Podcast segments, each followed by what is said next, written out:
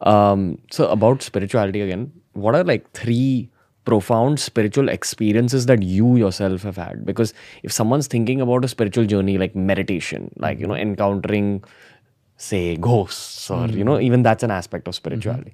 Have you had any larger than life experiences in your own life? I don't think I count on those, to be very honest. To me, spirituality is about how it transforms my living, Your daily life? my daily life, Hmm. my perspectives, my worldviews, my outlook towards Hmm. relationships, you know, my outlook towards the work I do. Hmm. You know, how does it transform that? That experience is more to me than some super uh, Supernatural. Hmm. natural or some occult kind of experiences.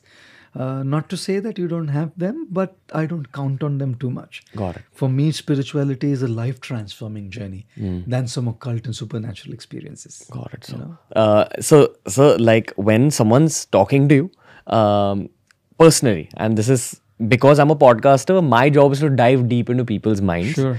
I just feel like you have too much perspective, and I am dead sure that that's a result of a lot of reading. I'm sure you've had spiritual learnings at the monastery, but I'm dead sure that a lot of those perspectives have come straight out of not just holy books but all kinds of books but in saying that let's talk about holy books have you read the bhagavad gita Yes, of okay course. and um so like could you break down the bhagavad gita for the youth like what's in that book why do people say that you open any page of it and you'll get your answer why do people say things like that Sure, sure. I think the first thing to know is let's let's remove the religion aspect from the Bhagavad Gita totally. Bhagavad Gita is not a religious book. It is a book which uh, gives you the way to live, right? And the setting for the Bhagavad Gita is the battlefield of Kurukshetra, the Mahabharata, where Arjun's confused, right? And Krishna becomes his mentor and gives him guidance in a way that he can now start doing what is meant to do right. So every young man or lady is going to have confusions. Every young person is going to have those dilemmas uh, to do or not to do, to be or not to be. That's exactly how the Gita begins. It begins with confusion, it begins with dilemmas, it begins with um, a lack of meaning, right? And then uh, Krishna kind of guides Arjun through and empowers Arjun to make his own choices.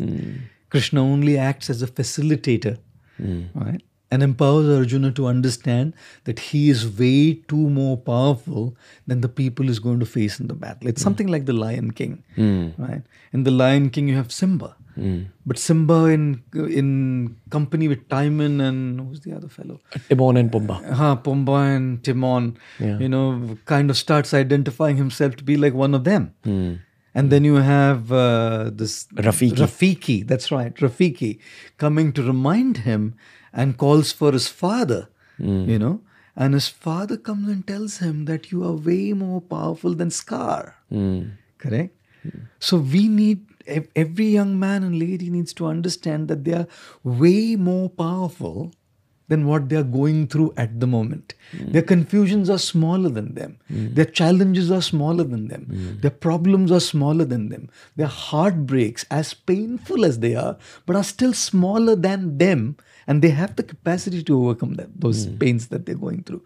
So I think that's precisely where books like the Gita help a lot because they build in you that sense of confidence and strength and strength, fortitude, that I have the power as a spiritual being to overcome everything that's going around, going on in my life, and I have the power to be able to make the difference and that impact because I am a spiritual being.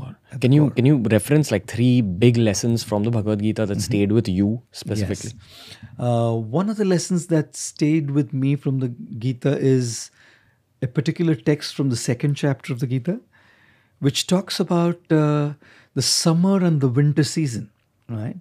And this particular text says that the s- summer and the winter season keeps coming and going every year. Seasons change. And just because the seasons change, we never stop performing our duties. All right. Uh, let's say, for example, it's Chicago and the temperatures are minus 27 degrees Celsius. people don't stop their work still. Let's say it's Delhi, it's 43 degrees Celsius. People are still on and going on with their regular life with a few adjustments here and there, obviously. So, this text of the Gita, chapter 2, tells us that we have to learn to tolerate the ups and downs and not be distracted from what our main purpose is. So, that's something that stayed with me a lot. Tolerate what you're going through and tolerance means like when we talk about tolerating uh, failures and pains we can understand but we also have to learn to tolerate our success and the good times because both distract us you know usually we only look at the negatives as distractions but even the positives distract us from what we are meant to be doing So that's something that uh, really kind of uh, stayed with me the second thing that i uh, really kind of resonate with, with in the Gita is a verse from the sixth chapter which talks about the mind being a friend or an enemy to you. It depends on how you deal with the mind. Uh, Okay. Right? If you befriend your mind, the mind will become you become your friend and will empower you to do what you want to do. But if you don't deal with it rightly, then the mind will become your enemy and will lead to your downfall. Uh, I'll give you an example, very relevant to the youth, right? Uh, for example, uh, you want to get up early in the morning to go for a jog or for a workout because you know you want to be fit. You know your days are busy, and you decide this is going to be my uh, plan for the year 2020 correct you set up the alarm clock to wake up early in the morning like 5 6 whatever and when the alarm goes what's the mind saying the first thing you slept last late last night take it easy or uh, maybe we can do it beginning tomorrow or maybe this is not the right thing for you to do. The mind's constantly playing games, right? Now, if you have a mind which is constantly giving these kind of reasons, you're not going to wake up. Right? On the other hand, if you learn to train your mind using the proper intellectual process, right, proper spiritual process, your mind can be your greatest asset and your friend. Which is meditation, good books, Meditation, books, right? correct friends. correct friends the right kind of company all of these are inputs so that your mind kind of becomes a friend so that's the second thing that uh, really kind of uh, resonates with me and the third thing from the gita that connects to me a lot is how do we start looking at the presence of divinity everywhere in every aspect we don't have to necessarily go to a place of worship Hmm. to look at the presence of divinity. You can look at the presence of divinity in nature. You can look at the presence of divinity in other people. You can start looking at the splendor of the creator or the creation. Or you can start looking at the splendor of the creator in the creation. You know, which is precisely why this is something uh, not as easy, but something that I usually tell people is when you look at somebody who's better than you, you know, and especially if they are in the same field, usually there is insecurity. Hmm. There's insecurity that he's this guy's doing better than me in what I am doing, or there is envy, jealousy. Uh, sometimes it goes to the extent of sabotaging that other person's work as well, you know. And it has happened in the world, happens all the time.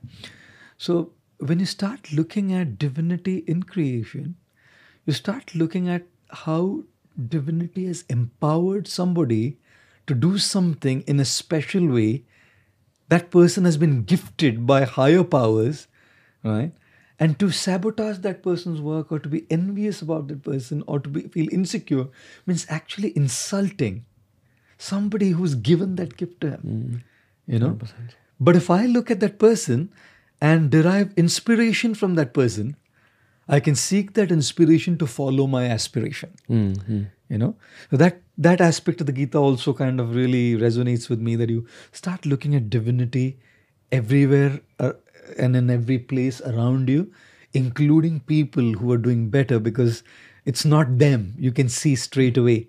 Very often, I see people who do remarkable stuff, and they usually, when they speak, they say it's they doing it, and of course they're doing it. No doubt that there's a part of part that they're doing, but you can tell that they are there's something beyond them that's kind of making them do it. Whether it's acting, speaking, singing, something. There's an element which is not necessarily effort, not their effort. You know? X, X factor. X factor. And when you start appreciating that X factor as divinity, oh, that's something that really kind of connects to me as well. my absolute favorite verse from the Bible is Philippians 4:13. I've actually got a tattoo uh, Really? about Philippians Wow. 4:13, and the verse says, "I can do all things through Him who gives me strength."